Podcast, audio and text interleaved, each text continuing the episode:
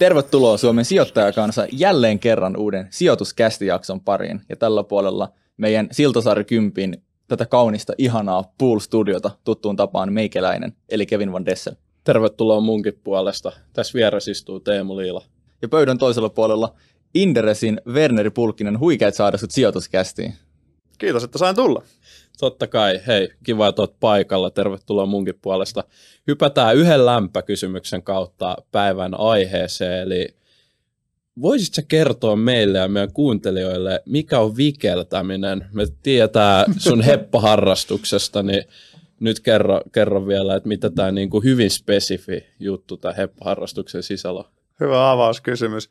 Vikeltäminen tarkoittaa akrobatiaa tai voimistelua liikkuvan hevosen selässä, ja mä kokeilin vikellystä aikoinaan joskus teininä puolen vuoden ajan. Se oli tosi hauskaa ja erityisesti tasapaino on hyvin, hyvin ruokkiva kokemus, mutta sitten totesin, että se on – mun omat atleettiset kyvyt ei ehkä yllä vakavasti siihen harrastukseen, mutta oli ehdottomasti kyllä kivaa ja jos on semmoinen hevonen, niin tykkään kyllä edelleenkin vetää siellä kaikki kärrynpyörää tai mitä vaan jos pystyy vaan. Jos Mi- hevonen sen sallii, niin aina kyllä tykkää siitä. Mikä on sun juttu, että se niinku esteratsastaja, kenttäratsastaja, kouluratsastaja? Vitsi, nyt mä oon käynyt melkein pari vuotta ratsastaa, mutta kyllä ehkä eniten koulu kuitenkin.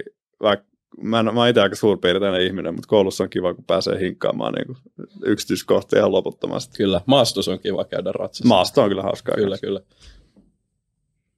Sitten, ennen kuin hypätään historian pari, eli päivän aiheeseen, niin tähän väliin pikainen kaupallinen tiedote rakkaalta yhteistyökumppanilta Arnilta ja jo totuttu tuttuun tapaan meitsillä täällä ranteessa Arnin XO-Eben kello. Meikäläisellä Loihi Eben tämmöisellä nahkarannekkeella, itse asiassa tällä kertaa jo puuranneke. Ja koska sulle ei ole Arnin kelloa kädessä, niin, kädet pöydälle? niin me päätettiin korjata asia ja tota, antaa lahjaksi siitä, että sä tulit sijoituskästiin, niin tässä on Loihi Eben Arnin kello Kiitos. ja siinä, koska siinä on nahkarannekin, niin siinä on myös puuranneke, niin sitten sulla on kaksi uh, luukkia yhdessä, yhdessä paketissa. Kiitoksia Mahtavaa. paljon, wow. Ja jos tekin haluatte Arnin tällaiset mahtavat kellot, aurinkolasit tai vaikka laukun, niin suunnatkaa Arnin nettisivuille ja käyttäkää koodia sijoitus15, niin saatte kaikista tuotteista 15 prosentin alennukseen. Kyllä, me laitetaan linkki tuohon kuvaukseen, niin sinne on sitten helppo löytää. Mutta mennään itse päivän aiheeseen, joka on historia ja tarkemmin ei, ei voi sanoa ehkä pörssikuplista mageimmat pörssikuplat, mutta ainakin, koska, koska se olisi jotenkin surkuhupasa, mutta niin kuin kiinnostavimmat pörssikuplat, mitä on valikoitunut kolme kappaletta, eli me pohdittiin, että otetaan polkupyörämania, sitten otetaan se Helsingin pörssin sota-ajan spekulatiivinen in, kupla inflaatiosuojana ja sitten vähän tutumpi IT-kupla ja lähdetään purkamaan näitä. Tota, ja aloitetaan polkupyörämaniasta, koska se tapahtui jo 1890-luvulla. Ja kun sähän on opiskellut historiaa ja se on niin kuin sulle selkeästi intohimon aihe, niin sen takia oli meidän mielestä hyvä, hyvä eksä tehdä sun kanssa. Niin haluatko vähän nyt avata, että mikä oli polkupyörämania? Joo, mielelläni. Ja ehkä ihan, tämä voi kuulostaa aluksi tosi oudolta ja etäiseltä tämä mania, joka tapahtuu 800-luvun lopulla. Mutta jotta sen saa nykykuulijalle relevantiksi, niin mä painotan, että useat kuplat toistaa melko samanlaista kaavaa, niissä on paljon yhteisiä piirteitä. Ja sitten vaikka tästä on aikaa se 100, kohta 130 vuotta, ja moni varmaan mieltää 1800-luvun lopun, että se on mahdottoman kaukana, silloin ihmiset kulki höyryvetureilla ja laivat kulki höyryllä ja näin päin yhteiskunta vasta sähköisty. Mutta samaan aikaan kun miettii, niin sijoittamisen pelisäännöthän ei ole muuttunut mihinkään, eli pörssiyhtiöiden pitää saada niiden sijoittamille pääomille hyvää tuottoa, jos ei ne sitä saa, ne on huonoja sijoituksia. Osakkeista ei sijoittajan kannata maksaa liikaa, ei kannata mennä niin kuin fomottaa kaikkien muiden mukana. Nämä samat säännöt on päätynyt satoja vuosia. Mm. Ihan sama kulkeeko se tieto niin kuin vaikka TikTokissa tai – internetissä tai kulkeeko jotain tota, lennättimiä pitkin tai vaikka hevosviesteen tai vastaavaa. Et eihän nämä niin perusjutut muut. No sitten se itse polkupyörämania, niin mun mielestä se on hauska esimerkki teknologiakuplasta, koska se kaikki ymmärtää nykyään, mikä helposti on polkupyörä ja että siihen ei liity mitään hirveän maagista. Mutta silti ihmiset hurahti siihen. Käytännössä polkupyörähän oli keksitty jo 1800-luvun alkupuolella, mutta ne oli usein niitä hirveitä monstereita, mitä kaikki on nähnyt joskus. Ne iso, se polkupyörä, etupyörä on massiivinen ja mm. takapyörä on pieni. Ja ne oli aika hazardeja ja kalleita välineitä. Mik, miksi se oli semmoinen, että se, siinä oli se iso no just itse luin siitä, mutta mä en muista kyllä, toi ei ole mun erikoisala, toi tuommoinen mekaniikka. Öö, ilmeisesti ei vaan niinku hiffat, ne polkimethan taisi olla itse siinä pyörässä suoraan. Aa, ei ilmeisesti okei. ollut vaan hiffattu sen paremmin, mutta Ei hiffattu, että voi tehdä samankokoiset pyörät. ei. mutta nyt päästään siihen kuplaan 1890-luvulla. Se hiffattiin, että voi olla kaksi samanlaista pyörää. Ja siitäköhän vasta sitten sijoittajat riamastuivat, että näähän niinku mullistaa ihmisen liikkumisen, että tästä lähtien kaikki vaan vetää kaikki lyhyet matkat polkupyörillä ja kukaan ei enää kävele. Ja tämä oli tavallaan se mullistus. Aika nopeassa ajassa niin pelkästään Iso-Britanniassa pistettiin vajaa 700 polkupyöräyhtiöä pystyyn. Ja sitten jos katsotaan polkupyöräosakkeista, niin niistä on käyty tarkemmin myös tutkimuksessa läpi, niistä on rakennettu indeksi, niin se nousi 200 prosenttia yhdessä vuodesta tosi lyhyessä ajassa. Ja sitten vuorostaan, kun se kupla puhkes, niin se menetti 75 prosenttia siitä arvostaan niin kuin huipusta raffi. laskien. Jep. Meillä on muuten kuva, kuva siitä. Ö, Ike, laita meille se polkupyöräindeksikuva, se on aika huikean näköinen. Siinä on vertailtuna joku toinenkin. Huomattavasti volatiilimpi kuin sit muuten niin kuin osakemarkkina. Kyllä. Joo. Siinä. Mielenkiintoinen tällainen niin kuin tilastofakta. Joo, toi on rakennettu indeksi, mutta toi on aika hyvä esimerkki tavallaan. Monissa kuplissa on sellainen tilanne, että tulee joku uusi keksintö, mikä on aluksi tosi mullistava, ja sitten se ruokkii hirveästi mielikuvitusta. No tässä tapauksessa se oli se, että polkupyörän pyörät voi olla samankokoisia, ja niistä tulee huikeat menopelejä, joten sijoittajat innostuivat ihan valtavasti ja alkoi syytää rahaa. No sitten tietysti kun on rahaa tarjolla, niin sittenhän sinne pörssiin tulee myös uusia polkupyöräyhtiöitä, koska kukapa nyt ei perustaisi polkupyöräyhtiö, jossa sijoittajat käytännössä loputtomasti rahoitusta siihen, ei välttämättä hirveän rehelliskään ihmiset niitä aina sitten perustaa, mutta kuitenkin. Mutta sitten sijoittajat kokonaan aliarvioi sen, että eihän polkupyörä lopulta on hirveän ihmeellinen keksintö, sen pystyy kopioimaan, siinä on vaikea erottautua, joten lopultahan kilpailu syö voitot. Hmm. Ja niin kävi itse asiassa tässäkin, että nämä al- alun voitot hävisi aika nopeasti siihen, että polkupyöräyhtiöt alkoi leikkaa hintoja kovassa kilpailussa kymmeniä prosentteja. Ja sitten britit sai huomata, että myös ranskalaiset ja muutkin osaa tehdä polkupyöriä, ei se ole mitään high-techia loput kuitenkaan, ja niinpä niitä ei voinut enää edes viedä ulkomaille samalla tavalla, ja lopulta se koko ala sitten romahti käytännössä kasaan. Siinä mielessä tämä on myös hauska kupla, että vaikka sijoittajathan ottaa tuossa nokkiin tosi rajusti, niin se ei ollut lopulta kansantaloudellisesti pelkästään huono asia, koska monet noista yhtiöistä sai tosi paljon rahoitusta, ja sitten itse asiassa niistä on kuoriutunut semmoisia, ehkä jo nykykuulijalle jotenkin tuttuja nimiä, kun ne vaihtoalaisin autoihin tai moottoripyöriin, niin semmoiset firmat kuin Rover tai Riley, no se on tainnut mennä jo, tai moottoripyörät, kuten Triumph, on ollut alun perin näitä polkupyörävarmistajia. Ja sitten tavallaan kun sadat polkupyöräfirmat on mennyt nurin, ne mitkä selviytyi, niin ne just suuntautui muille aloille ja tavallaan noin kiihdytti innovaatioa sit vuorostaan autojen tai moottoripyörien tai tota, to, mu- muilla vastaavilla aloilla. Ja tavallaan niin kuin sijoittajat jo menetti rahansa, mutta ei se mennyt sinänsä hukkaan. Talous sitten innovaatio kiihtyi muualle. Tässä on sama ongelma kuin nykypäivän vaikka Harvian osakkeessa, kun sekin niin kuin kuplaantui. Että tavallaan äh, se, se, mikä kuplas on ominaista, että unohdetaan se niin kuin järki sieltä. Että tavallaan sit, okei, kaikki osti uudet pyörät, kun kellään ei niitä ollut, mutta sitten kun kaikilla on jo pyörät, niin sitten pitäisi tulla sitä niin kuin uutta myyntiä. Äh, eli sä niin kuin vaihdat pyörän toiseen. Jos kaikilla on kiukaat, niin se on vähän hankala tavallaan yhtälö. Sama kävi ilmiö niin kuin nykymarkkinassa Harvian kohdalla. Siinä mielessä mielenkiintoinen, että nämä toistuu ihan täsmälleen niin kuin samat ilmiöt.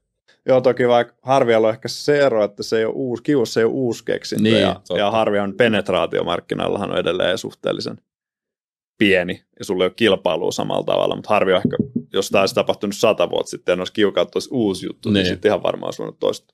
Harviassa ehkä vielä, jos siihen Harvia hyppää, tämä alkoi heti hyvin rönsyymään, niin Harvia on mun mielestä tosi hyvä esimerkki siitä, miten itse firma ei ole muuttunut vuosia oikeastaan, muuta kuin ehkä vähän parempaan suuntaan pikemminkin.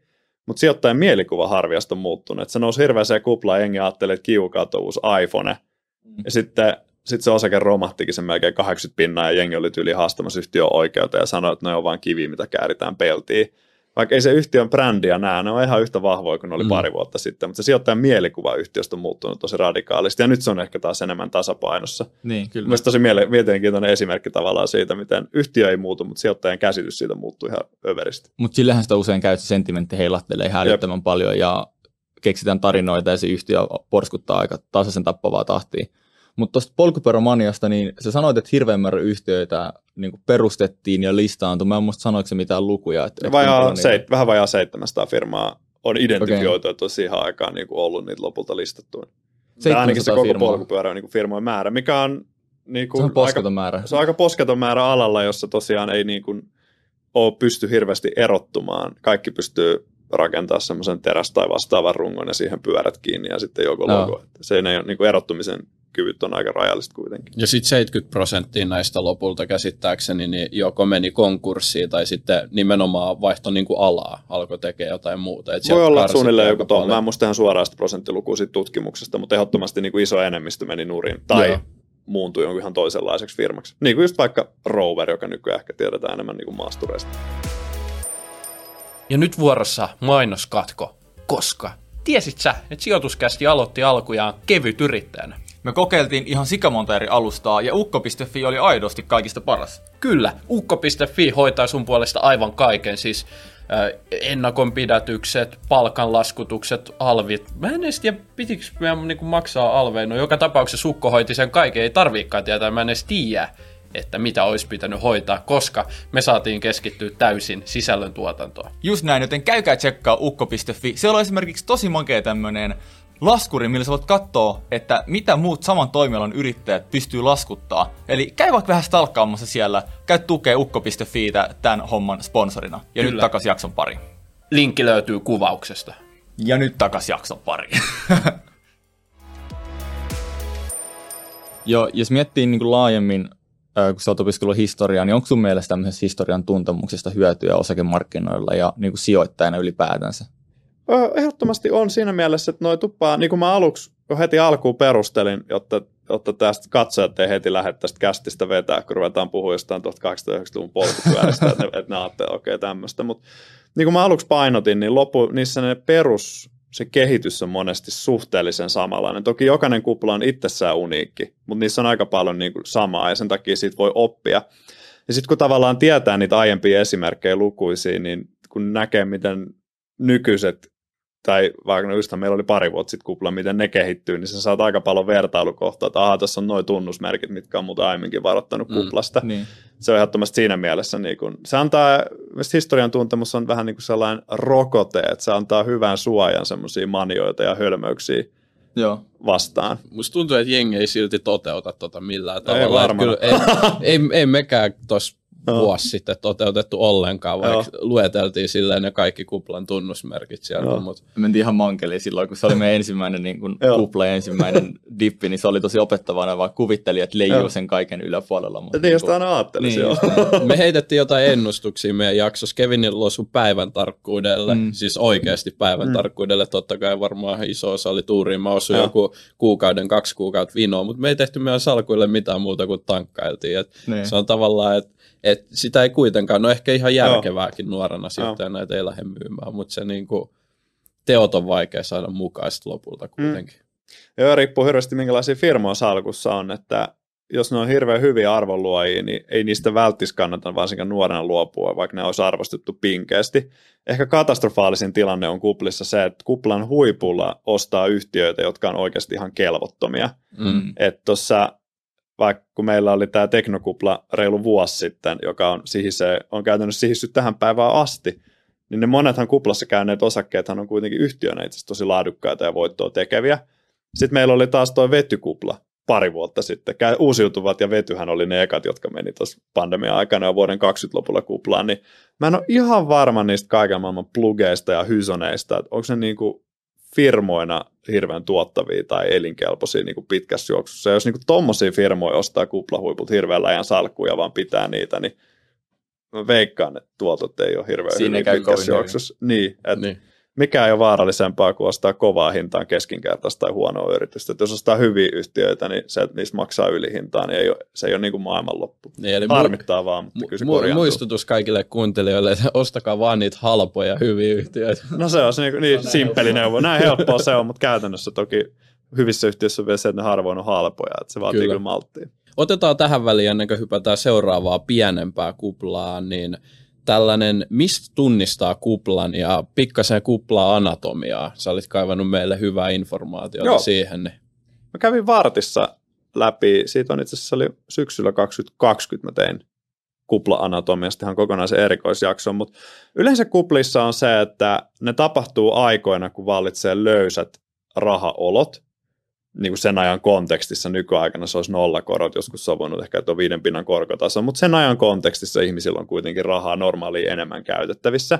Joo. Kuplat esiin, jos miettii, vaikka Helsingin pörssihän kävi ku- 80-luvun lopussa hirveässä kuplassa, niin Suomehan talous oli sääntely, oli pankkisektorilla tosi paljon vapautettu. Suomalaiset alkoi eka kertaa ottaa kunnolla lainaa ja vaurastumaan ja yllä pörssiä meni ihan katosta läpi ja sitten sen jälkeen se romahti 75 pinnaa. Hyvä esimerkki kuplasta, mikä tapahtuu tosi löysiä raha olojen tota, aikana. Sitten tietysti, jos ei sille rahalle saa oikein turvallisesti tuottoa esim. koroista, niin sittenhän monesti lähdetään etsimään vähän eksoottisempia kohteita. Hyvä, tämä on käynyt aika monissa. Muistaakseni, nyt mä en muista millä vuosikymmenellä 1800-luvulla, mutta esim. Briteissä, kun keskiluokka alkoi vaarastua ekaa kertaa, niin esim. vaikka Etelä-Amerikan maat lainas paljon rahaa, niin yksi sijoittaja pisti pystyyn tota, velankeruun maalle, jota ei ollut edes olemassa. Ja silti sijoittajat merkkasi sen ihan innoissaan, ja sitten hetken päästä ne huomasi, että ei tuota maalta löydy muuten kartalta. Se kaveri oli tietysti jo hävinnyt. Sijoittajat ö, unohtaa semmoisen kritiikin herkästi, kun sitä rahaa onnistaa, niin helppo so- sotkea joka paikkaa. Sitten kuplissa on myös se, että yleensä niihin tulee joku uusi teknologia. Se voi olla polkupyörät, se voi olla vety, se voi olla internetti, mitkä on niin kuin monille tuttuja. Yksi ehkä toinen mun yksi lempari absurdeja kuplia, tämä taisi olla 1700-luvun loppupuolella, oli syvänmeren sukellusteknologia, kun ajateltiin, että voidaan niin vanhoja merroslaivoja ja niiden kulta-arkkuja käydä penkomassa. Niin sitten sijoittajille on myyty semmoisia firmoja, jossa sieltä on mahtavia kuvia siltä ajalta, niin kuin ukkeleita niistä 1700-luvun lopun röyhälöt päällä, ja niillä on sellainen sukelluskello vaan päässä. Ja sitten menee kävelykepin kanssa meren pohjassa. Jengi on ihan tosissaan sylkynyt noihin rahaa. Eikä sen ajan koulutetut lukutaitoiset ihmiset, joita mä oletan, että suurin osa niistä sijoittajista on, kun niillä on ollut rahaa, niin ei ne ole mitään niin kuin tyhmiä ihmisiä mm. kuitenkaan, vaan ne on vaan mennyt siinä manian mukana ajatellut, että tämä on mullistavaa teknologiaa, tästä tulee rahaa. Joku firma keräsi rahaa nimellä, firma, joka ei tiedä vielä, mitä se tulee tekemään, mutta varmasti niin kuin tulee olemaan suuria seikkailuja. Sekin sai Annin täyteen. Ai se oli sen nimi. Joo, se oli tuommoinen suomennettuna vapaasti. Joo. Se kaveri hävisi tietysti heti se Annin jälkeen rahojen kanssa jonnekin. No sitten kolmas sen lisäksi, että on löysät rahaolot ja mullistava ehkä joku teknologia tai muu mielikuvi tästä ruokki, vaan sitten se, että monesti syntyy myös sellainen usko uuteen talouteen, että ne vanhat säännöt ei enää päde, että talous vaikka kasvaa paljon nopeammin, koska isossa juoksussa tai pitkässä juoksussahan osakkeiden tuotot ja tulo, varsinkin tuloskasvu on aika paljon sidottu itse asiassa talouskasvuun, että niin kuin jokainen voi varmaan päässä miettiä, että eihän firmojen voitot voi kasvaa maapallon BKT nopeammin loputtomasti, tai muuten meidän koko BKT menisi Nyt on firmojen eri voittoon. asia. Niin, Tämä on niin. erilainen. Just tota ajattelua tulee yleensä. Että nämä on kolme ehkä semmoista, että nämä, nämä niin kuin kolme, jos yhdistyy samaan aikaan, niin sulla on tosi hedelmällinen maaperä, maaperä kunnon Niin. niin. niin pörssikuplalla. Ja tuosta sun seikkailuyhtiöstä tuli mieleen, kun siis kohta käsitellään IT-kuplaa, mutta siitä on hauska juttu, että sijoitettiin niinku PowerPoint-slide tyyppisiin mm. setteihin, eli joku niinku tekkifirma, joka ei ole koodannut riviikään, mutta esitti Jep. PowerPoint-slideit, niin sitten sit, sit ka- jengi sijoitti siihen. Joo. Ja vielä jollain 200 PL, tai no tulosta nyt ei edes ollut Niin, vielä, niin ei voi negatiivinen. PEtä laskea, mutta Jep. Mutta ei, eikö noihin, tuossa oli vähän niin kuin kolme semmoista pääpilaria, niin eikö tuohon voisi yhdistää, ja se vähän niin kuin liittyy tuohon kaikkeen semmoinen erilainen FOMO, niin kuin fear of missing out, Joo. että koska tehdään niin, niin kuin hemmetin paljon rahaa, ihan vaan niin kuin, että sitä syydetään ja minne sä heitätkään sen rahan, niin se tuottaa sulle, niin tulee silleen, että kun naapuri rikastuu, niin että shit, että nyt munkin pitää tunkea sitä rahaa nopeasti kaikkialle. Ja sitten se ehkä johtaa just siihen, että ei tehdä sitä niin kuin omaa tutkimusta. Ja musta tuntuu, että se on aika voimakkaasti niin kuin läsnä. Ja tuntuu, että itsekin helposti sitten, kun oli toi vähän niin kuin ku- kupla tilanne pörssissä, niin tarttu semmoiseen niin FOMOon. koko Joo. ajan lyhe, pienempiä analyysejä koko ajan. Mm. Niin, jep. Joo, ehdottomasti FOMO on tosi tärkeä elementti, varsinkin siinä lopuksi houkuttelemaan ne vikat ihmiset sinne ostolaidalle. Et mä voin kuvitella vaikka tuossa pöly- polkupyörämanias, mitä käytiin läpi, niin on varmasti ollut täysjärkisiä ihmisiä, jotka on silleen, että okei, kaksi pyörää ja siinä on joku terästanko siinä välissä. että Toi ei sale, ei pysty tekemään mitään abnormaalin kovia voittoja pitkään nuo yhtiöt. Mutta sitten kun ne polkupyöräosakkeet nousee 200 pinnaa ja sun kaikki naapurit rikastuu, niin se on kumma, mitä se niinku ahneus ja kateus myrkyttää ihmismielen ja sydämen ja sielu ihan kokonaan, ja sitten sä vaan hyppäät siihen mukaan.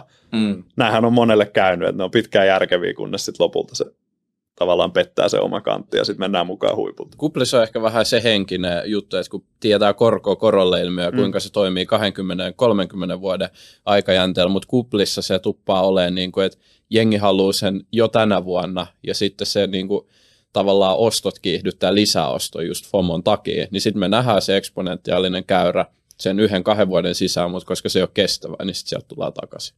Jep. jossain vaiheessa ne realiteetit yleensä sitten iskee naamaan rumasti. Joko siinä, että se halvan rahan aika loppuu seinään ja ei tule enää uutta rahaa, tai sitten, että ne yhtiöt osoittautuu lopulta ihan kurasiksi ja sitten sijoittajan usko menee.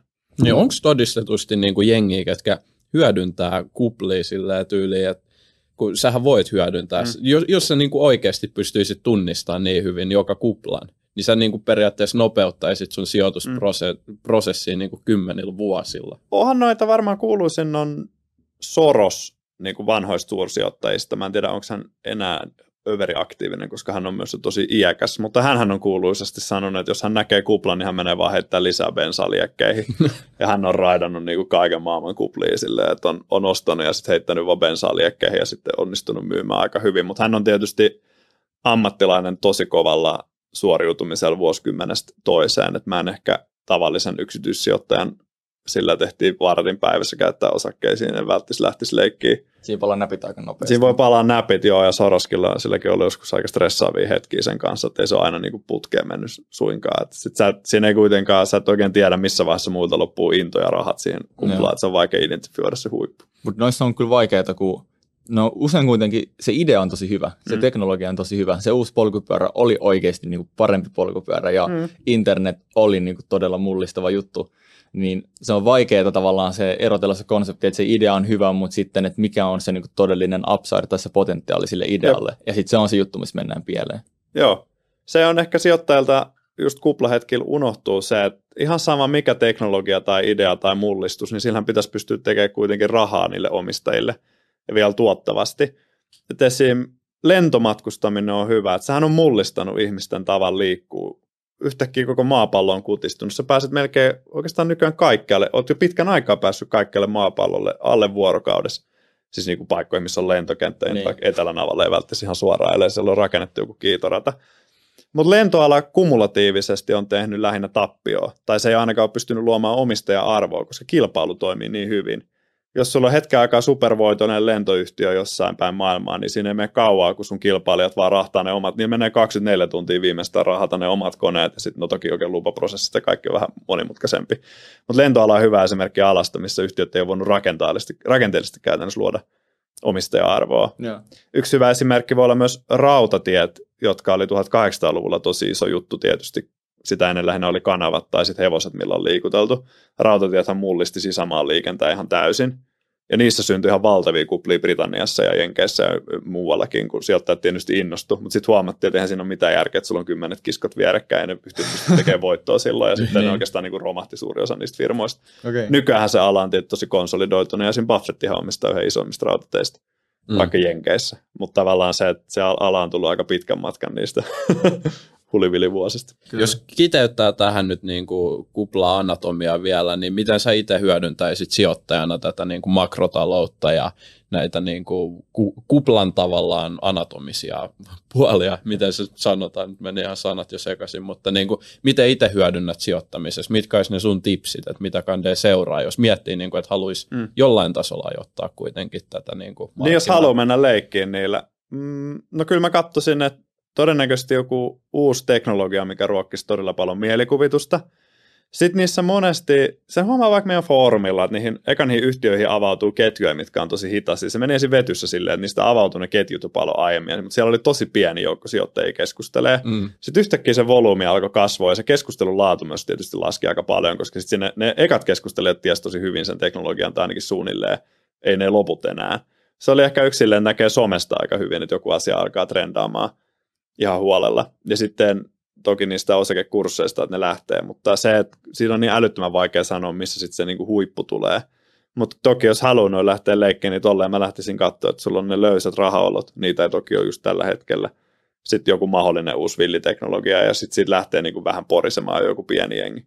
Sitten sinne voi heittää semmoisia tota, onkia sinne tänne, jos joku niistä lähtisi laukkaa, koska on maailmassa niin älytön määrä tuommoisia orastavia teknologioita, jos nyt vaan lähtisi mm. penkomaan. Osa vaan, monet on vaan tosi epärealistisia kuitenkin. Joo, kyllä tuossa huomaa niin tuon sijoittajan haavoittuvuuden kaikille kuplille, koska vaikka teidänkin foorumilla on tosi aktiivisia osaavia sijoittajia, niin jopa siellä esimerkiksi Haarumi-foorumi, jota mä seurasin tosi, tosi paljon, eli Harvian, Harvian tämä sivu, niin niin siis siellähän oli ihan niin kuin selkeät tuntomerkit. Jos olisi lähtenyt niin kuin katsoa mm. viesteistä, kuinka moni on positiivisia, mm. se oli varmaan joku 95 prosenttia silloin ennen kuin kurssi Joo, tuli alas, ja nyt se on niin kuin, jossain kohtaa se kääntyi. Nyt mä en ole käynyt, mä veikkaan, että se on aika neutraali tällä hetkellä. Nyt mutta... se on aika neutraali. Syksyllä se oli oli, mä tykkäsin siitä tunnelmasta, silloin jengi vaan kirosi sitä yhtiötä. Tämä on niin. huono. Silloin oli mun mielestä hyvä. Nyt se on ehkä aika paljon neutraali. Ja toikin olisi toiminut kontraindikaattorina ihan niin kuin täydellisesti. Joo. Mä itse missasin harvia alun perin, kun mä en, en niin kuin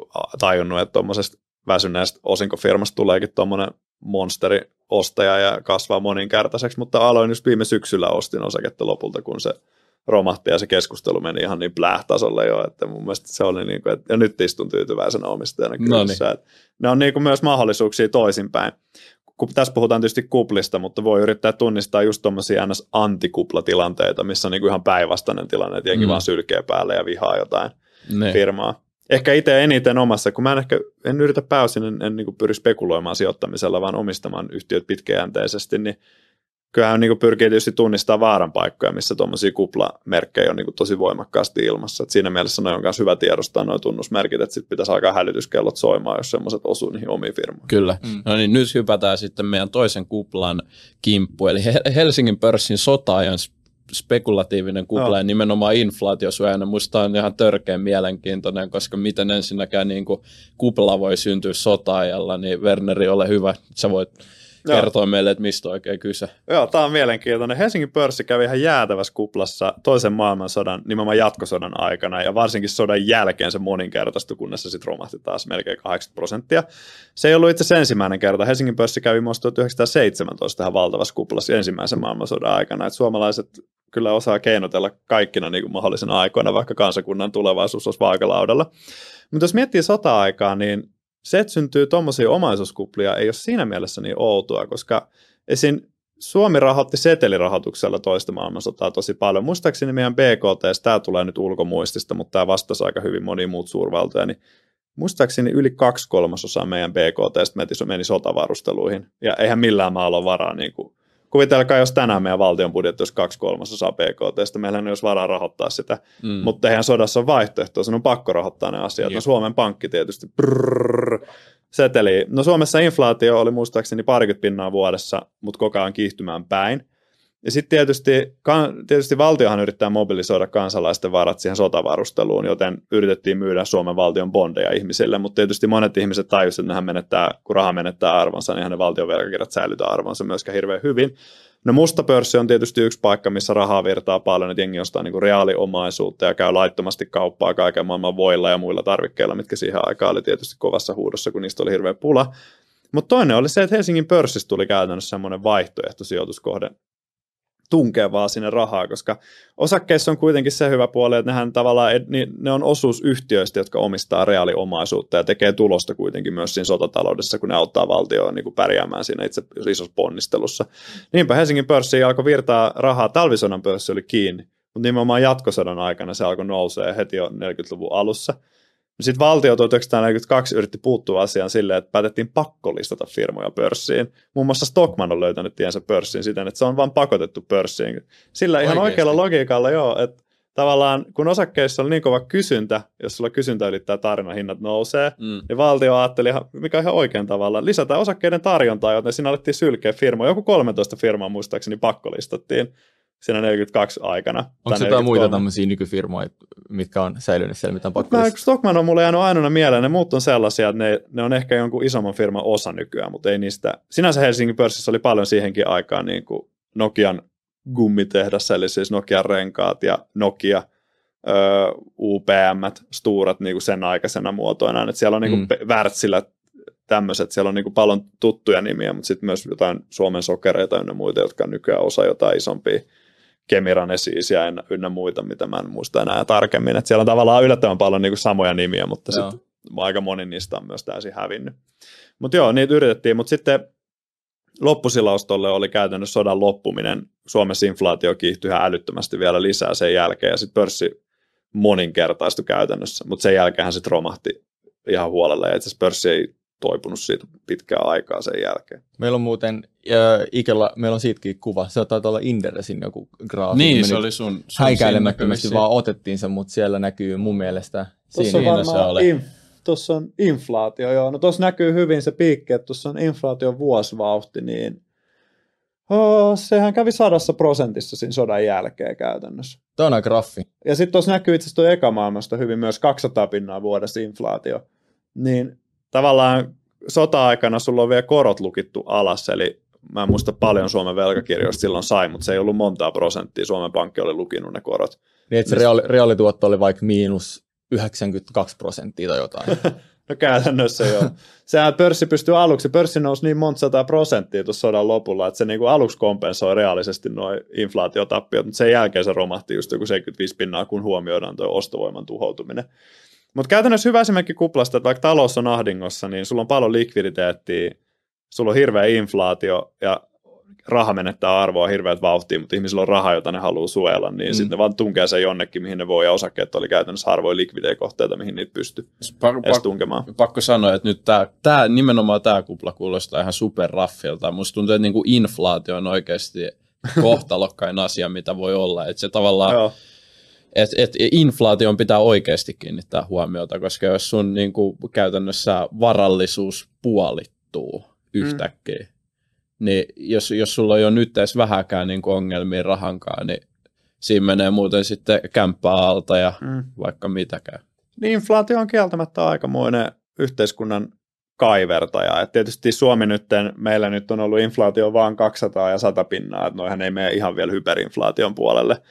Että sittenhän on vaikka 20-luvun Saksa on hyvä esimerkki, missä marka-arvo mennyt aivan vessasta alas, kun he vaan setelirahoitti sitä omaa valtaa. Toki se oli heiltä myös vastaus niihin ranskalaisten sotakorvausvaatimuksiin, että ihan sama, että me vaan printataan kaiken. Niin se, se oli vähän sellaista. Si- silloin oli, hal, halvempaa oli silloin polttaa siis takassa seteleitä, kun käydään No, kä- no joo, loppupeleissä Joo. käytännössä joo. Että inflaatio on kyllä myrkky, niin on tietysti myös voimakas deflaaki- deflaatiokin, mutta joo, se, että raha-arvo menettää, niin se on myös yhteiskunnallisesti tietysti tosi paljon epävakautta mm. luova ja iskee kyllä ihan kaikki.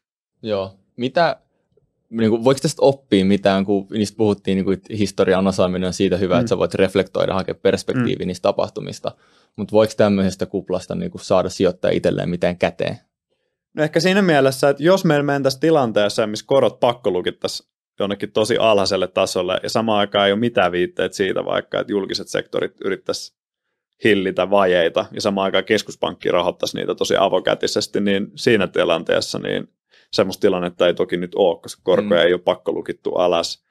Julkiset sektorit on kuitenkin semitarkkoja vajeistaan, tai niistä ainakin puhutaan, eikä keskuspankki rahoita monetisoi niitä suoraan, että ei semmoinen tilanne siis nyt vallitse, mutta jos semmoiseen mentäisi, niin en mä sitten oikein näe syytä, miksei niin kuin kaikki alkaisi lillumaan tuolla kirjaimellisesti, kaikki reaaliomaisuus ja sitten osakkeet myös siinä. Mutta eikö, eikö me oltu, no ei nyt samantyyppisessä tilanteessa, mutta jotain aspekteja nyt tämän niin kuin viime vuosien niin kuin nollakorkoympäristössä, ja Joo, me huomattiin, että osakkeet niin kuin, niin kuin loppujen lopuksi menikin Joo. kuplaan ja paljon tuli paikallisia kuplia. ja käytännössä on semmoinen vähän niin kuin miniversio tuosta. että Toki Joo. meidän yhteiskunnat ei ollut massiivisissa, no nyt on Ukrainan sota, mutta se on niin kuin maantieteellisesti se rajoittuu tietysti kahteen maahan.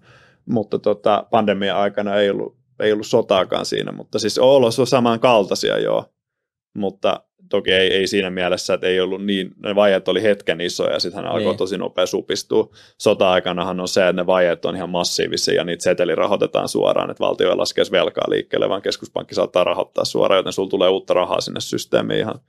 Se on, niin kuin, siinä on ero käytännössä siihen kuin nyt keskuspankki, kun se ö, on, miten tämän selittäisi mahdollisimman kansankielisesti. Kun keskuspankki elvyttää, niin se ei varsinaisesti niin kuin sylje talouteen sitä rahaa, vaan se menee finanssijärjestelmän makoilemaan. Se, miksi pandemia-aika lopulta laukasi tuon inflaatioon, niin liittyy enemmän siihen, että valtio veti myös hirveät vajeita, ja sitten siinä vaiheessa saat sen taikareseptin toimimaan, kun valtio tekee isoja vajeita, budjettivajeita, niin se alkaa sylkeä käytännössä rahaa sinne kiertoon. Ehkä se voisi näin selittää kansankielisesti. Okay. Sota-aikanahan ne vajeet sitten repee ihan täysin ja sitten me nähdään tommosia, mutta onneksi ainakin toistaiseksi on vältetty 100 prosentin inflaatio vuodessa. Kyllä. Joo, kyllä se olisi aika karu. Kyseessä on kaupallinen yhteistyö, mutta älä höntyile. Nyt tulee tärkeät juttu, nimittäin sorter.fistä. Sä löydät osakevälittäjän vertailun, joten jos sä et vielä tiedä, mitä kautta sä sijoittaisit osakkeisiin, niin käy nyt ihmeessä katsomassa osakevälittäjän vertailu, koska tyhmää se on maksaa liikaa. Tän te olette kuullut monta kertaa, niin käykää sorter.fi, joten älkää nyt menkö ostaa sikaa säkissä, vaan vertaile sun osakevälittäjät sorter.fiin kautta, koska sun kukkaro hyötyy tästä. Just näin. Ja nyt takaisin jakson pariin. Kato muuten siitä biolinkistä sitten sorter.fi. Mene sinne. Ja nyt mennään uudestaan takaisin jakson pariin. Voitaisiin siirtyä meidän kolmanteen kuplaan, ja musta tuntuu, että tämä toisin kuin noin kaksi aikaisempaa, polkupyörämania ja toi inflaatiosuojakupla, niin no, tämä on aika tuttu monelle, eli IT-kupla tai .com-buble. Ja osa ehkä tietää vähän, että mikä siinä oli kyse, mutta jos sä voit siltikin antaa semmoisen, niin että mikä homma se oli niille, ketkä ei tiedä niin hyvin. Joo. Niin, Iikka voi taas vaihtaa kuvaa, sieltä tulee niitä internetin ihania keksintöjä Joo, meille Ensi, näkyviin. ensimmäisiä 90-luvun selaimia. netti. Tota, IT-kupla oli käytännössä, se viitataan niin 90-luvun lopun kuplaan, missä erityisesti internettiin liittyvät firmat ja teknologiayhtiöt meni kuplaan, mutta toki kupla oli itse asiassa paljon laaja-alaisempi, että siihen meni myös aika moni iso firma, ja se 90-luvun lopun IT-kupla käytännössä oli loppu huipennut sille melkein 20 vuotta kestäneelle härkämarkkinalle, mikä oli alkanut jo alun perin 80-luvun alussa. Joo. Mistä, se, mistä se härkämarkkina niin alun perin alkoi? Ol- Oliko siinä, oliko siinä nämä perus, että oli niin löysä rahapolitiikka ja ei tiedetty mihin raha tunkee ja mi- mistä se alkoi sitten niin alun perin? Se loppu huipennus tuohon IT-kuplaan alkoi, tai raha- rahapolitiikka itse asiassa löystyi hetkeksi, mä voin tulla siihen hetken päästä, mutta jos mennään sinne 80-luvun alkuun, tämä on nimittäin mielenkiintoinen.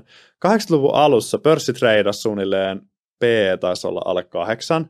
Silloinhan inflaatio oli lähtenyt ihan käsistä ja keskuspankkihan lopulta lähti sitä taltuttaa valtavilla koronnostoilla. Et silloin myös koroista saattoi saada 15 pinnaa. Okay. sen takia pörssi oli mennyt ihan näin.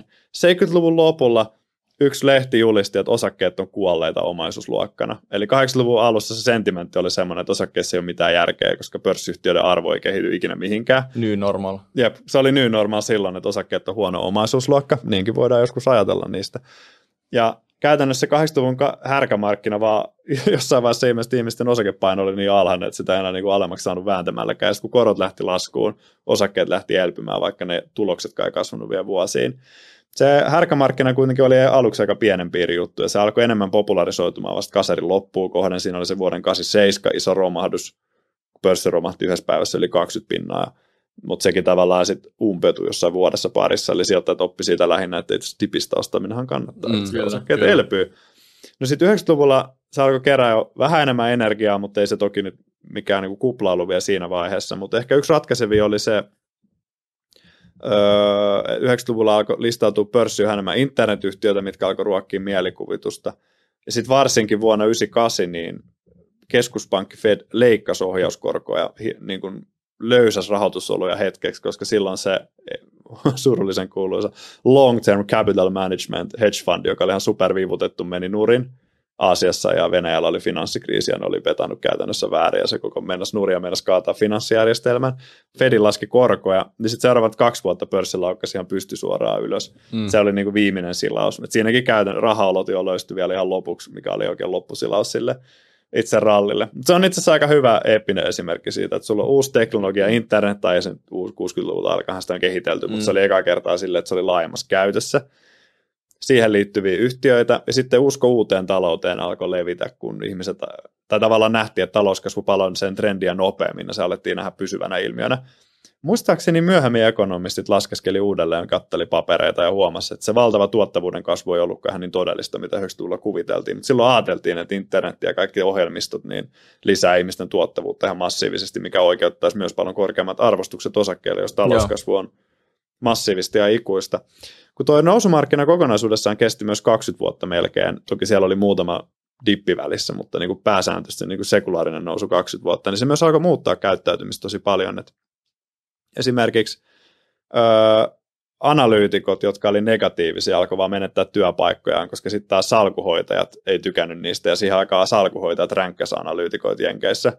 Sait tosi huonot pisteet, jos sä olit tosi negatiivinen niistä osakkeista. Okay. Salkuhoitajat taas halusi tietysti sitä, että niiden osakkeita vaan buffataan, koska ne omistaa niitä.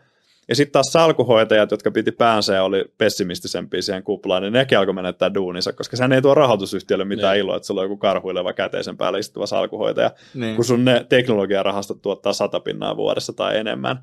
Eli käytännössä kun tuo jatkuu vuosia, niin se niinku korruptoi suorastaan sen koko sijoituskenen. Et ainoat, jotka pärjää siellä, on just ne hulivilikaverit, jotka vaan Kyllä. ostaa osakkeita välittämättä niiden arvostuksesta.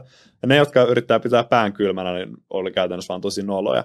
Yhtenä esimerkkinä Warren Buffett muuten, jota pidettiin 90-luvun lopulla ihan menneen talven lumenasta koko kaveri, koska eihän hän tietysti ostanut tuommoisia teknologiayhtiöitä. Ja aika moni muu arvosijoittaja oli Niin. myös tosi, tai arvosijoittajana pidetty henkilö, niin tota, oli aika huonossa pakkoraossa käytännössä siinä vaiheessa. Kyllä tämäkin voisi lisätä siihen kupla-anatomiaan, että kaikki niin kuin tällaiset kokeneet oikeasti osaavat kaverit, niin niitä pidetään ihan niin kuin höpö höpöä Jep. äijänä. ja niin kuin, että arvosijoittamisen aika on täysin ohi, että nyt älkää tuijottako niitä arvostuskertoja, niin vaan kaikki muuttuu.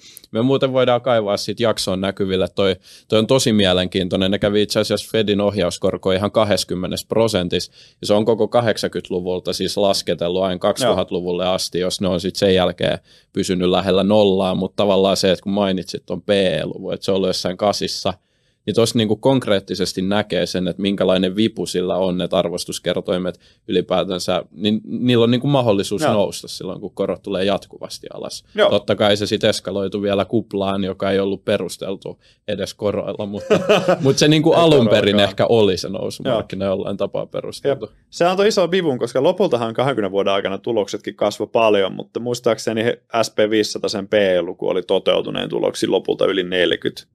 Jos menisi nyt, jos se kahdeksan, mä muistan sen suunnilleen ulkoa, niin 840 on jo viisinkertainen Mm. nousu pelkästään niin kuin arvostuksissa. Ja se ei toki rajoittunut vaan niin kuin teknologiayhtiöihin. Ne oli niin kuin pahimpia, että alkoi listautua yhtiöitä, joilla ei ollut oikeastaan mitään liiketoimintaa, Niin. vaan ne oli vain nettisivuja tai viritettiin vain kaapeliin meren alle, että tästä tulee uutta Joo. internetyhteyttä loputtomasti ja se varmaan joskus tuo meille jotain rahaa, mutta kyllä siellä isotkin yhtiöt, niin kuin Coca-Colat, Intelit, Microsoftit, General Electricit ja tämmöiset kävi myös ihan massiivisessa Niin. kuplassa, että se niin kuin laajeni, että se oli myös isota osaa pörssiä koskeva kupla, ei pelkästään teknologiayhtiöt. Nasdaqillahan sitten tosin se taisi olla 200 se PE, missä se kävi. Se niinku, pe, niinku keskittyen yhtään, niin, joo. teknologia, se niinku kuusinkertaistui 95-2000 siinä. Joo. Viimeisin spurtti sitten 99 ja 2000. Mutta Joo, toi, toi on aika älytön. Ja sä- Sä mainitsit, että internethän ei periaatteessa ollut niinku ihan uusi teknologia, kun se meni kuplaan. Mutta mut tavallaan siinä oli semmoisia uuden teknologian juttuja, kun tuolla nyt meidän takana, niille ketkä katsoo videota, niin näytetään toi Mosaic. Niin ymmärtääkseni toi oli ensimmäinen, niinku, joka mahdollisti normikuluttajille, että ne pystyi niinku selaa internetissä ja niinku katsoa tekstiä ja kuvia niinku yhdessä.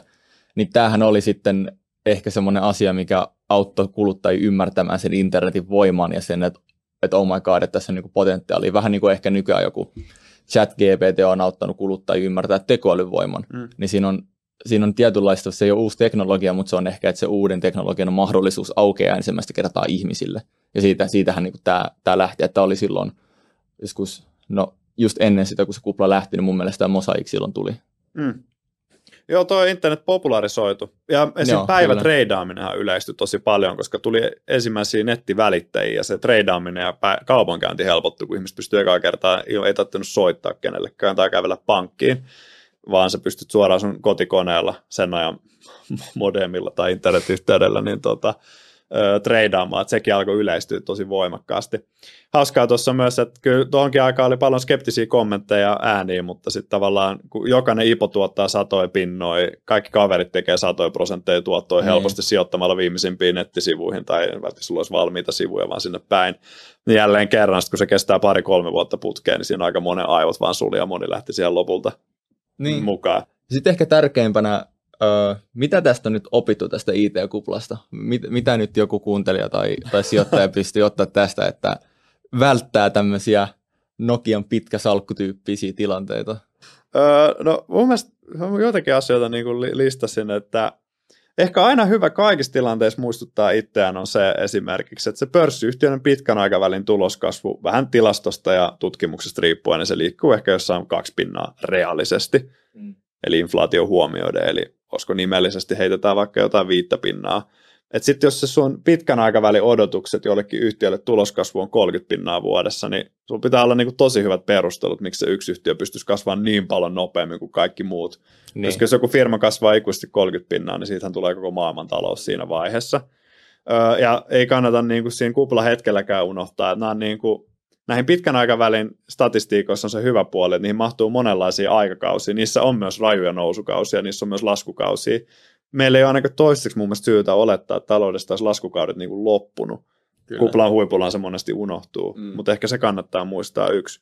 Sitten ylipäätään Peter Lynchillä on muistaakseni, taas kiva jos joku jakso, mä en ole jaksanut lukea uudelleen sitä One Up Wall Streetia, mutta muistaakseni siellä oli kommentti, että jos joku firma kasvaa yli 20 pinnaa vuodessa, niin se on niin kuin, jos se nyt epäilyttävää, niin hän, ei, hän niin kuin mun mielestä sanoi, että ei tavallaan voi lyödä se vetoa sen puolesta, että se jaksaa tehdä montaa vuotta sitä.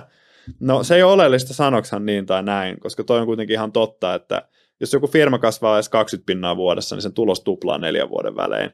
Niin se, niin kuin, on firmoja, jotka on tehnyt silleen 10-20 vuotta, mutta niitä firmoja on niin kuin, tyyli promille kaikista yhtiöistä mm. ja häviävän vähän. Kuplahuipullahan joka firmat odotetaan tuommoista, niin se ei ole vaan realismia. Et siinä tilanteessa pitäisi pystyä raasti vaan miettimään, että tuhannet tekkifirmalta odotetaan 50 pinnan tuloskasvua seuraavat viisi vuotta putkeen. Ei ne ikinä historiassa ei ole näin pystynyt tekemään kaikki firmat, että voisi miettiä siihen realismia.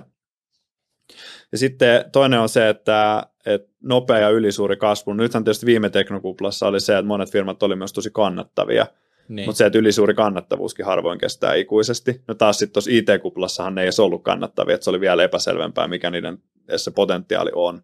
Mutta siinkin kannattaa olla skeptinen. Ja sitten jos fomottaa, niin vanha sanonta, että this too shall pass, että kyllä tämäkin menee ohi. Samalla tavalla kuin monta ihmistä varmaan nyt ärsyttää salkussa että on ostanut osakkeet 21 syksyllä tosi paljon, ne on edelleen iso osa duffella, niin hyvissä yhtiöissä, niin kyllä ne pahat asiat niin loput menee ohi. Mutta samahan pätee myös kovassa nousumarkkinassa. Jos sä missaat, niin ihan sama. Sitten niin. hilloa sitä käteistä ja venää parempia ostopaikkoja. Tai osta jo, ainahan pörsseissä on tavallaan samaan aikaan päällä eri markkinoita. Sulla voi olla teknologiayhtiössä nousumarkkina, sulla voi olla raaka-aineessa laskumarkkina. Sulla on aina jossain, jos tavara halpenee ihan liikaa, niin sitä voi vaan etsiä toisaalta, missä muut ei ole. Ylipäätään niin aika harvoin mun mielestä ne parhaat sijoitusideat on siellä, missä kaikki on hääri. Ja yleensä ne hyvät ideat on siellä, mistä, mihin niin kuin jengi sylkee tai ei niin kuin mm. tykkää yhtään. Että itse tykkään sijoittaa yhtiöihin, joista ei tällä hetkellä puhuta hirveästi ja pyrin niin kuin harvemmin tulee sijoitettua yhtiöihin, mitkä on niin kuin vaikka meidän foorumilla just ne kaikista kuumimmat ja suosituimmat. Niin. Toki joskus voi, ei sen aina tarkoita sitä, että ne on niin kuin missään kuplassa, mutta voi vaan, kannattaa ehkä sijoittaa ne itse kriittisesti miettiä, että, että onko tämä hirveän erokas sijoitus, kun kaikki täällä tuhannet muutkin puhuu siitä ja on ostanut sitä kovaa hintaa, niin kuin pitää sitä hyvänä ideana. Ja siinä on vähintäänkin hirveän suuri kilpailu. Siinä on tosi niin, paljon muita fiksuja ihmisiä, että et mieluummin mä otan niin kuin mieluummin mä tappelen yhtä ihmistä vastaan kuin kymmentä tuhatta Jep. ihmistä vastaan. Jep. Ja sitten ehkä viimeisenä, että kyllä niin kuin rajun rallin missaaminen, niin en mä ainakaan kuulu ihmisestä, joka olisi kuollut kateuteen tai FOMOon. Että ei se taida kuitenkaan olla tappavaa. Että, tai en mä tiedä, oletteko te kuollut, niin kuin, että joku olisi ollut niin vihreä kateellisuudesta, että se olisi niin kuin kuollut siihen, niin enpä usko. Ainakaan ei ole ikinä ollut kertomassa sitä tarinaa. Niin siitä. ei ole ainakaan, jep, ei ole, no tämmöistä kuolisyyttä ei ole varmaan tilastoitu, mutta niin kuin, tavallaan, että lompakko kyllä kestää sen, jos sä missaat sen kupla huipun ja näin, ja venaat pari vuotta, että ne lässähtää, ja sitten menet sinne syömään niitä halpoja raatoja. Mutta sitten sen sijaan lompakko ei välttis kyllä kestä sitä, jos ostaa kupla huipult hirveästi tavaraa ja holdaa ne sinne alas asti ja siinä menee oma pääkirikki mm. jo siinä Jep. vaiheessa, niin ehkä se vahinko on kuitenkin pienempi. Tämmöisiä vinkkejä Kyllä. sanoisin. Siis se on oikeasti naurettavaa, miten itselläkin on oma pää toiminut. Että mm. Tavallaan, kyllä mä olin opiskellut semi paljon sijoittamista, mutta silti musta tuntuu, että niinku tämän koronan jälkeen mä ajattelin, että, että ei hitto, että mä myöhästyin tästä junasta, että enää mulla on niinku 5 prosentin tuotto-odotus tarjolla. että nyt on pakko hyppää kohta, se on niinku 3 prosenttia, mitä voisi tai tässä voi saada. Niin tavallaan, että ihan ihme, niinku, on se FOMO, se on oikeasti niinku mm. paha. Mutta Kyllä. Sitten ennen kuin mennään klassikkokyssärin pariin, niin me halutaan nyt sulta tuomio. Mikä on seuraava asia, mikä kuplaantuu? Kristallipallo kirkkaaksi. Ja... Kristallipallo kirkkaaksi. Seuraava asia, mikä kuplaantuu. Öö, yksi voisi olla, mutta tämän, mä en itse kyllä ihan usko tähän, mutta tietysti tässä raaka-aineet kävi melkoisessa rallissa, että riippuu vähän miten niissä tuotantoa kasvatetaan, niin kävikö ne kuplassa, mutta ei me, mm. nehän on nyt laskenut myös. ja itse asiassa näyttää enemmän sillä sektorilla, että meillä on hirveä alikapasiteetti, kun esim. öljyyhtiöt ne investoi hirveästi uuteen kapasiteettiin, niin se, että ne olisi nyt kuplassa, niin voi olla ehkä vähän huti, huti väite. Ei, mutta sitten ehkä yksi on toinen, ja tässä viimeisen puolen vuoden aikana aika monet teknologiaosakkeet on elpyneet tosi rajusti, niin mikäli toi korkokuva, nythän sijoittajilla on se asenne, että korot laskeekin taas tosi nopeasti, niin jos se oletus on väärä, niin, niin sitten en ihmettelisi, jos jotkut teknologiayhtiöt olisi taas kerran kuplassa niin, jälleen kyllä. kerran. No jos ehkä sellainen kaksi, niin se raaka-ainekupla mä en itse kyllä henkilökohtaisesti usko, mutta välillä näkee, niin kuin, tai niin kuin, ei olisi ihme, jos ne olisi käynyt jossain semmoisessa, mutta Joo. ehkä enemmän toi, että teknologian saralla saattaa olla edelleen tuommoisia taskuja, mitkä eivät ole vielä ihan tyhjentyneet, siihen kuitenkin voi mennä vuosia loppupeleissä.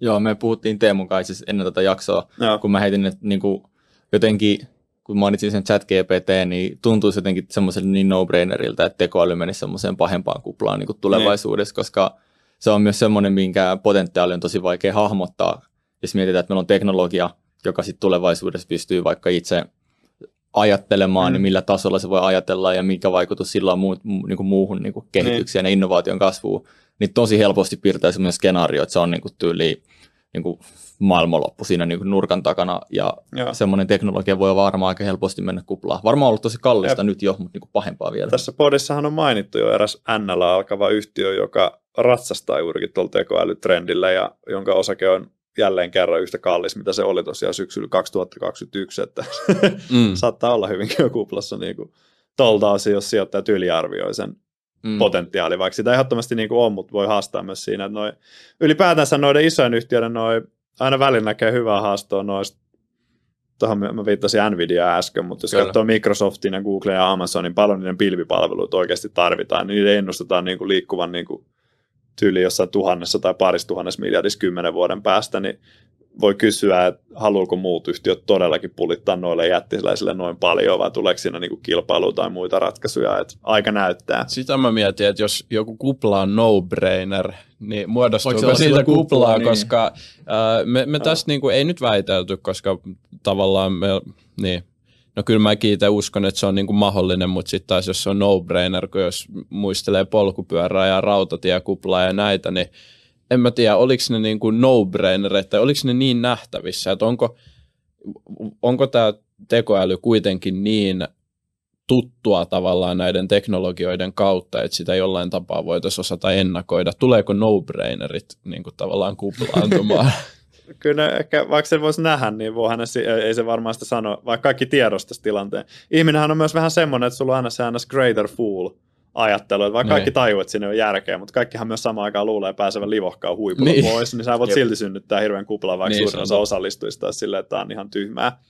Ehkä yksi vähän diipimmän tason kupla, nythän me ollaan puhuttu paljon siitä, että firmojen markkina-arvot on kuplassa suhteessa niihin fundamentteihin. Mm. Mutta yksi on tietysti se, että onhan monesti myös vaikka tulokset kuplassa, ja siitä on ollut vaikka meidän foorumilla paljon haastoa, että onko amerikkalaisyhtiöiden tulostaso kestävällä tasolla nykyään, koska se on paljon korkeampi taso, mitä se on historiallisesti ollut. Jos katsotaan liikevoittomarginaalia tai jos katsotaan oman pääoman tuottoa, niin sekin on itse asiassa korkeammalla, vähän korkeammalla tasolla, mitä se on ollut aiempien syklien huipulla. Mm. Ja sitten tavallaan voi kysyä, että onko sitä kautta itse asiassa koko pörssi kuplassa, että jos ne tulostaso ei ole kestävä. Mutta toisaalta siihen ei ehkä ole, on niin hyviä argumentteja, miksi pörssiyhtiöt olisi kestävästi vähän kannattavampia kuin ennen. Eli mutta, uusi normaali. Vai? Niin, mutta sitten siinä on myös, ja, mutta tämä trendi on jatkunut siis vuosikymmeniä, mutta sitten samaan aikaan niin kilpailudynamiikka muuttuu ja miksi kilpailu ei jatkossa söisi sen ylisuuret niin, tuotot taas pois. Et se on tavallaan ehkä hyvä sijoittajana tiedostaa, että jos ostelee jotain isoja jenkkiyhtiöitä, jotka on nyt niin kuin maailman kannattavampia, että onko se kannattavuus oikeasti niin kestävää. Just ehkä joku Google on hyvä esimerkki, että eihän tuo chat GPT nyt tuosta missään nimessä varmaan yössä disruptoimaan, mutta se on mielestäni hyvä esimerkki ja se osakkeen, kun sehän treidaa joku P20, niin sehän on sellaiseksi yhtiöksi vähän jopa matalan näköinen, mutta musta tuntuu, että siinä sijoittajat ihan oikein haistelee sitä riskiä, että sun, hmm. sun se tota, loistava ads-business syödään pois. Mm. Meta on toinen hyvä esimerkki. Facebookihan oli juggernautti vielä kaksi vuotta sitten, ja nyt sijoittajat katsoo jo vähän sitä silleen, että, että saa nähdä, saako pidettyä asemansa. Ja jotain Apple ei tällä hetkellä kukaan haasta, mutta onhan senkin tulos moninkertaistunut tuossa korona-aikana, että sitten voi kyllä kysyä, että onko se niin kuin, meneekö sitä iPhonea oikeasti niin paljon ja niitä palveluita, mitä ne on tässä viimeisen parin niin. vuoden aikana saanut myytyä. Sitten sellainen kysymys, että voiko, kun puhuttiin kannattavuudesta, niin voiko kannattavuudet niin kuin keskimääräisesti edes nousta, koska se tietyllä tapaa on joltain pois siinä arvoketjussa, mm. tai sittenhän se tarkoittaa sitä, että arvoketjusta poistuu tosi paljon osia, Joo. joka taas sitten syö sitä niin kuin kokonaistaloutta. Et voiko talouden tasolla kannattavuus parantua, niin ei kai se olisi mahdollista Joo, teoriassa. Siis voi jo tiettyyn pisteeseen asti, mutta ei tietysti loputtomasti, koska sitten sulla on tilanne, missä ihmiset ei syö. Apple saa kaikki maailman voitot, niin en mä, ainoa meillä muida, eihän meillä muilla ihmisillä ole muuta vaihtoehtoa kuin ottaa heinätankoja hyökätä Applen pääkonttoria ja syödä niiden niin kuin omenat niin, ja niin. kaikki muut sieltä. Et ei se niin kuin loputtomasti voi mennä. Mutta sitä on eri tutkimuksissa mietitty, että se voi olla joko, että työntekijöiden, työntekijöiden osuus kakusta on ehkä pienentynyt, siitä liikkuu vähän eri versioita. Toinen on se, että voitot yritysten kesken on kasaantuneet pörssilistatuille yhtiöille, jotka on isompia, ja se on nimenomaan syöty pois listaamattomilta yrityksiltä tavallaan kilpailu on jonkin verran ehkä vähentynyt. Mm. Aina näiden mittaaminen on vain, ja näistä on niin kuin löytyy, jos te googlaatte kuuntelijat, niin näistä löytyy tosi paljon eri tutkimuksia, että kannattaa ehkä vähän suolan kanssa sieltä täältä. Mutta on tavallaan myös se tapa, millä yrityksiä on johdetaan nykyään on tietysti kehittynyt tosi paljon, että eihän joskus 80-luvulla olisi mietitty mitään pääoman tuottoja juurikaan mun käsittääkseni. Mm. Tässä miettii suomalaisia isoja yhtiöitä, meidän isommat pankit silloin, niin jotka meni kyllä useammat nuurin 90-luvulla, niin nehän käytännössä niin saattoi sijoittaa miljardeja kotimaisiin teollisuusyhtiöihin vaan silleen, että te kuulutte meidän leiriin. Se no. oli ihan vaan semmoista niin kuin, tota, käytännössä ekoboostaamista. Tänä päivänä, jos joku Nordea sijoittaisi jonkin Wärtsilään miljardin vaan silleen, että no, pakko lainata vaan meiltä rahaa, niin eihän semmoinen menisi enää läpi. Et mm. Nordeahan on nyt fiksusti hoidettu yritys kuitenkin. Et niin. Tavallaan yrityksiä on myös johdettu tosi pöntösti, semmoinen imperiumin rakentaminen mielessä ennen vanhaa, ja nythän ne on enemmän niin kuin se voiton maksimointi on niin kuin mantrana mennyt tosi pitkälle kyllä niissä läpi. Joo, kyllä. Meillä on jäljellä enää meidän klassikkokysymys, joka jälleen kerran on täysin irrallinen tästä meidän jakson aiheesta. Eli mikä on, Werneri, sun mielipide kryptovaluutoista? Voi mun pitää miettiä vastaus mahdollisimman diplomaattisesti. Ei tarvii, me voidaan leikkaa se ulos kontekstista ja niin sit sut cancelöidään TikTokissa. Niin Joo, sano vaan, tota, No tietysti mä oon arvoiltani aika liberaali ihminen, että mä en en paheksu ihmisiä, jotka koskee niihin, jos jotkut niihin haluaa antaa kaikkien kukkien kukkia. Mutta jos vaikka rinnastaa Nasdaq-osakeindeksi ja kryptot, niin mun mielestä siitä voi huomata, että ne on aika spekulatiivinen assetti. Joo. Yksi ehkä paras kritiikki kryptoja vastaan tuli just täältä, kuka tämä gubbe olikaan, Warren Buffett. Hän sanoi mun mielestä hyvin, se oli, olikohan toissa vuoden vuosikokouksessa, että jos hän omistaisi kaikki maailman bitcoinit, ja sitten hän väittäisi, että niiden arvo on, se oli silloin 60 000, nyt se on se jotain 27, niin kuka uskoisi häntä? Mm. Ei Miksi? Ei, ei niillä ole mitään noterattua hintaa. Mutta jos hän omistaisi kaikki maailman pörssiyhtiöt ja hän sanoisi, että niiden arvo on sanotaan 80 000 miljardia, mikä on suunnilleen tähän hetken kaikki maailman pörssiyhtiöiden arvo, jengi voisi uskoa häntä, koska he pystyy diskonttaamaan ne kassavirrat, mitä ne yhtiöt oikeasti ne. Niin. tuottaa.